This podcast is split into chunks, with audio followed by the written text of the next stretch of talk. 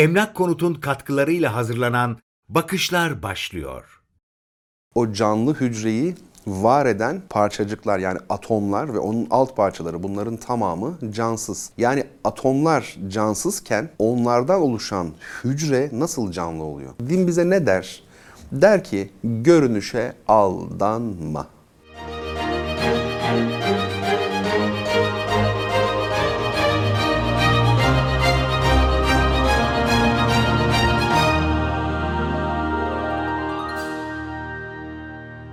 Bakışlar programının çok değerli izleyicileri My Mecra kanalında yine yepyeni bir bölümle daha sizlerle birlikte olmanın mutluluğunu yaşıyorum efendim. Görüşmeyeli sağlıklı, sıhhatli olduğunuzu, afiyette olduğunuzu ümit ediyorum. Bu bölümümüzde bu hafta ilginç olduğunu düşündüğüm bir konuyu yine sizlerle paylaşmak istiyorum. Son derece ilginç bir başlık oldu hakikaten de. Irkını merak ediyor musun? İnsan ırkını merak eder mi? Irkla merak arasında bir ilgi var mı? Ya da ırk e, nedir? Bütün bunların bizim konularımızla ilgisi nedir? Biraz bunlar üzerinde duralım. Tabii bize ayrılan süre çerçevesinde. Şimdi hayat nedir diye düşünecek olursanız aslında son derece basit cevapları olan son derece basit bir sorudan yola çıktığınız izlenim edinebilirsiniz. Öyle ya hayatın ne olduğunu 3 aşağı 5 yukarı biliyoruz. Fakat biraz kurcalamaya başlayınca işin aslında o kadar kolay olmadığını yani hayat denilen olguyu tanımlamanın pek de kolay olmadığını görmüş olursunuz. Şöyle söyleyelim. İnsan e, canlı bir varlıktır. Öyle kabul edilmekte. Tamam çok güzel canlı ama acaba insanın bedeninde bu hayatiyet, bu canlılık nereden itibaren başlamaktadır? Soru bu. Yani aslında tek tek organlarımızı ele aldığınızda bunların pek çoğunun cansız olduğunu görüyorsunuz. İşte ama hocam hücreler canlı. Çok güzel hücre canlı ama o canlı hücreyi var eden parçacıklar yani atomlar ve onun alt parçaları bunların tamamı cansız. Yani atomlar cansızken onlardan oluşan hücre nasıl canlı oluyor? Yani canlılık, hayatiyet dediğimiz şey insan bedeninin neresinde başlamaktadır? İşte bunu düşünecek olursak o sorunun e, yanıtlanmasının öyle pek de kolay olmayacağını anlamış oluruz. Elbette dinen baktığımızda bunun cevabı aslında nettir, ruhtur. Yani insana hatta bütün varlıklara hayatiyet vasfı kazandıran nedir? Ruhtur. Bunu ifade etmiş olalım. Fakat şimdi ilk insanların yerine kendimizi koyduğumuz zaman şu gerçeği de görüyoruz. Onlar bir varlığın canlı olup olmadığını anlamak için özellikle onun hareketlerini gözlemekteydiler. Yani bir varlık hareket ediyorsa o zaman canlı demektir. Çünkü cansız varlıklar tek başlarına hareket etmezler. Ama mesela su biraz istisna gibi çünkü dalgalar sürekli hareket halindedir vesaire. O bakımdan aslında eski insanların da kafasında organik doğa ile inorganik doğa arasındaki ayrım konusu net değildi. Modern bilim açısından da organik inorganik ayrımı geçersizdir. Aslında din açısından da organik, inorganik ayrımı geçersizdir. Bunu ifade edelim. Yani hiçbir şey kendi kendine hareket etmez. Bir şey hareket ediyorsa o canlıdır, hayattadır. O yüzden hayvan kelimesi hay kökünden türetilmiştir. Çünkü taştan farklı olarak, orada durmakta olan ağaçtan farklı olarak bir hayvan kendi başına hareket eder. O yüzden de hayattadır ve biz ona hayvan demişizdir. Şimdi modern bilime göre hareket diyalektiktir. Çok fazla felsefeye boğmak istemiyorum.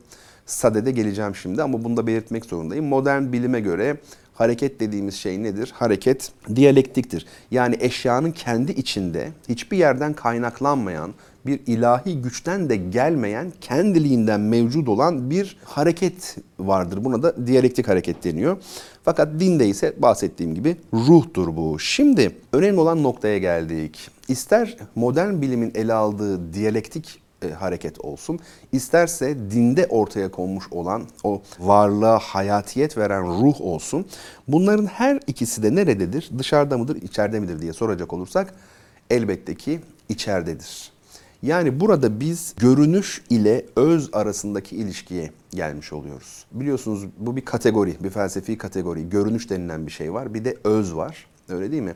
Yani ikisi son derece önemli. İkisi bir bütün oluşturuyor aslında.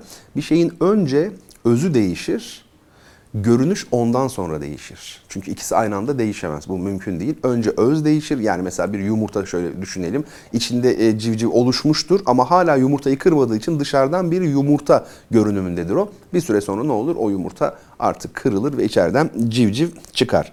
Eski insanlar içeriği hep merak etmiştir. Aslında dine bakacak olursak din bize ne der? Der ki görünüşe aldanma. Yani işin aslına, esasına yönel. Bir su içtiğin zaman diyor Çin atasözü kaynağını düşün diyor. Yani aslına bak. Bu, bütün bunların nereden kaynaklandığını araştır, sorgula ve anlamaya çalış. Mal sahibi, mülk sahibi hani bunun ilk sahibi. Bakın bu da böyle bir e, sorudur aslında. Yunus Emre'nin sorusu. Yani işin aslı esası, evveli nedir? Yani el evvel dediğimiz hakikat nedir? Bu gerçeklik nasıl bir şeydir? Bunu anlama esas mesele. Eski insanlar özellikle çiçeklerin açmasını ve kadınların doğum yapmasını açıkçası pek anlayamamışlar. Yani burada gerçekten de mucizevi bir şey var. Örneğin bir çiçeğin açılmasını düşünelim. Bir çiçek dışa doğru şöyle bir açılıyor ama içeriden bir yerden açılıyor. Peki orada işte ne var? Daha evvelinde ne var? Nedenlerin nedeni, ilklerin bilgisi nedir bu? O programlamayı yapan ne? O yarılma yani fatır diyoruz ya daha evvel söylemiştim belki de fıtır.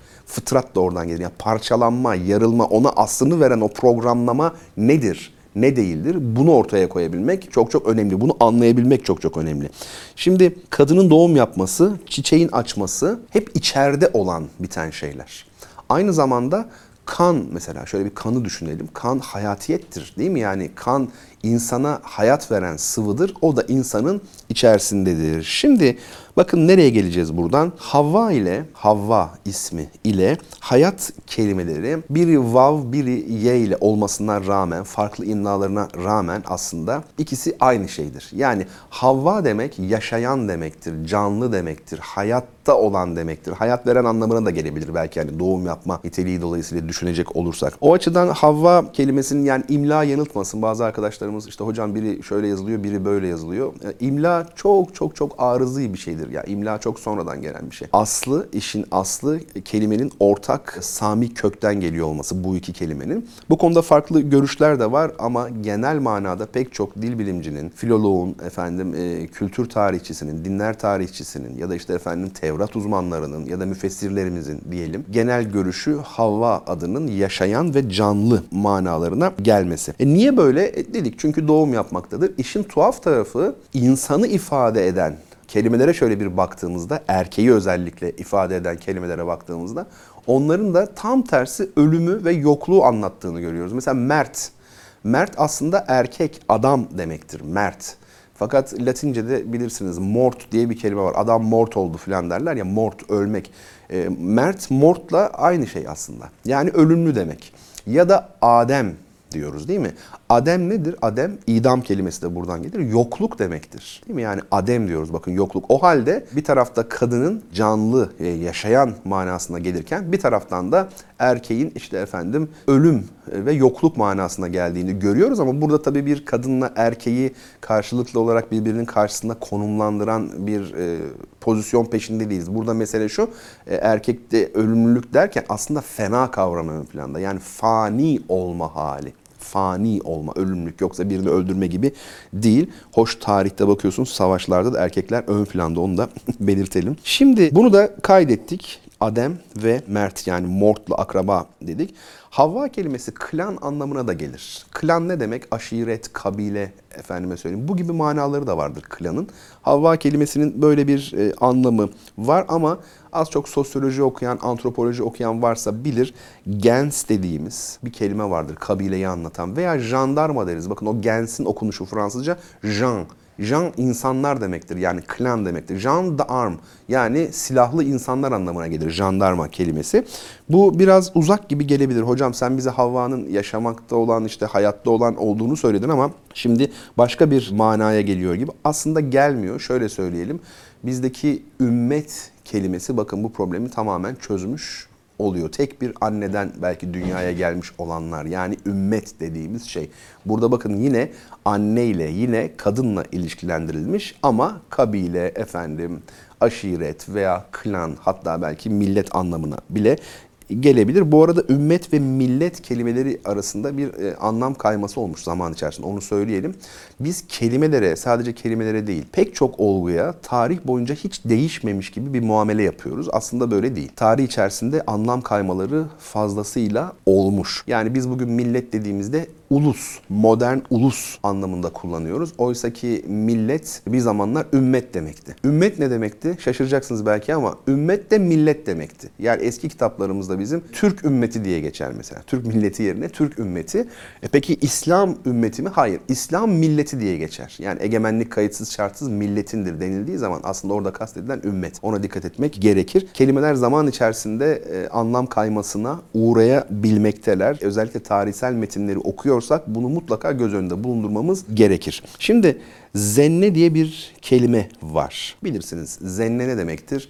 Zenne bizim geleneksel tiyatromuzda efendime söyleyeyim kadın rollerini oynayan erkeğe verilen addır zenne. Bir de zindedir zinde. Bakın dikkat edin ikisi de Farsçadan Türkçe'ye geçmiş kelimelerdir. Zen kadın demektir.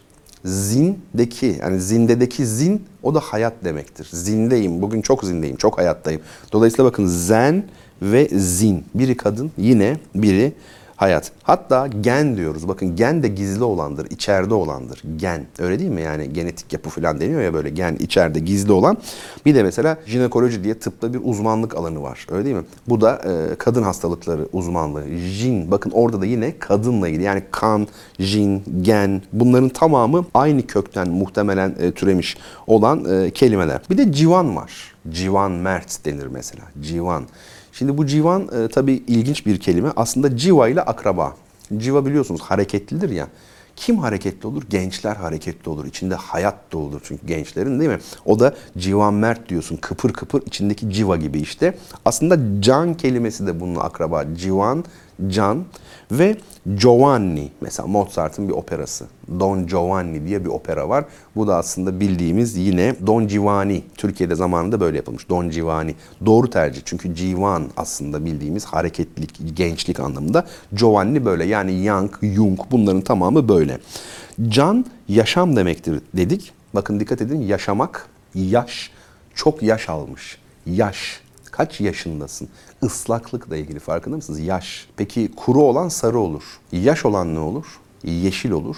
E, bu da cennetin e, ve dinimizin aslında sembol rengidir belki cennet. Sonsuz hayatı çünkü ifade etmiş oluyor. Yaş olmak yani sonsuza kadar e, devam edecek bir hayat. Şimdi unsuriyet dediğimiz bir şey vardı. Bizim topraklarımızda çok uzun yüzyıllar hiçbir zaman esamisi bile okunmayan bir şeydi bu unsuriyet fakat e, Avrupalıların yaklaşık 400 yıldır Orta Doğu'ya ve bütün dünyaya ihraç ettikleri ve tabii kapitalizmin doğal sonucu olan bir unsuriyet yani milliyetçilik bir ulusçuluk bir fikri bu. Bu unsuriyet işte asabiyet dermiş mesela eskiden işte efendim Araplar asabiyet bildiğimiz sinirlenmek anlamında değil çünkü o sinirlerde ne var?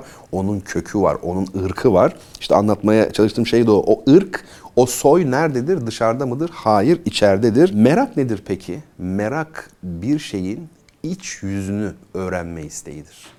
Yani bir şey göründüğü gibi değilse biz onun iç yüzünü öğrenmek isteriz. Burada işte devreye giren şey merak olmuş oluyor. Tecessüs, merak. Aynı şey değil ama büyük oranda da benzer. İşte o merakın başındaki M'yi atarsanız ne kaldı geriye? Irk kalmış oldu. Tabii bu konuda farklı görüşler var. Hepsini biliyorum. Bilmiyor değilim.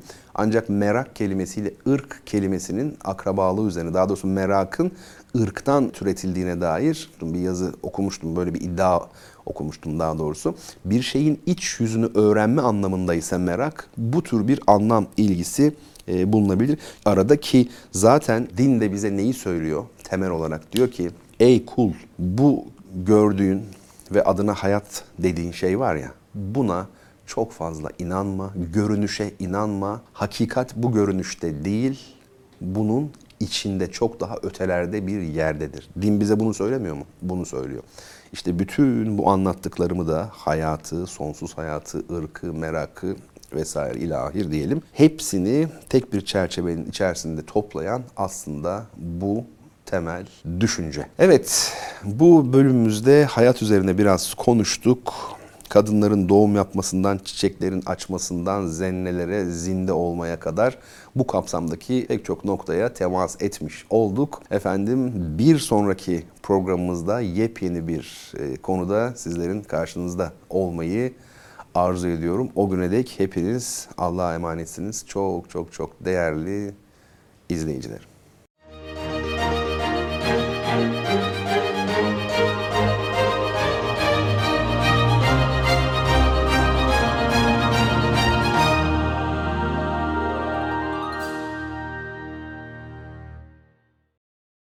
Emlak Konut'un katkılarıyla hazırlanan Bakışlar sona erdi.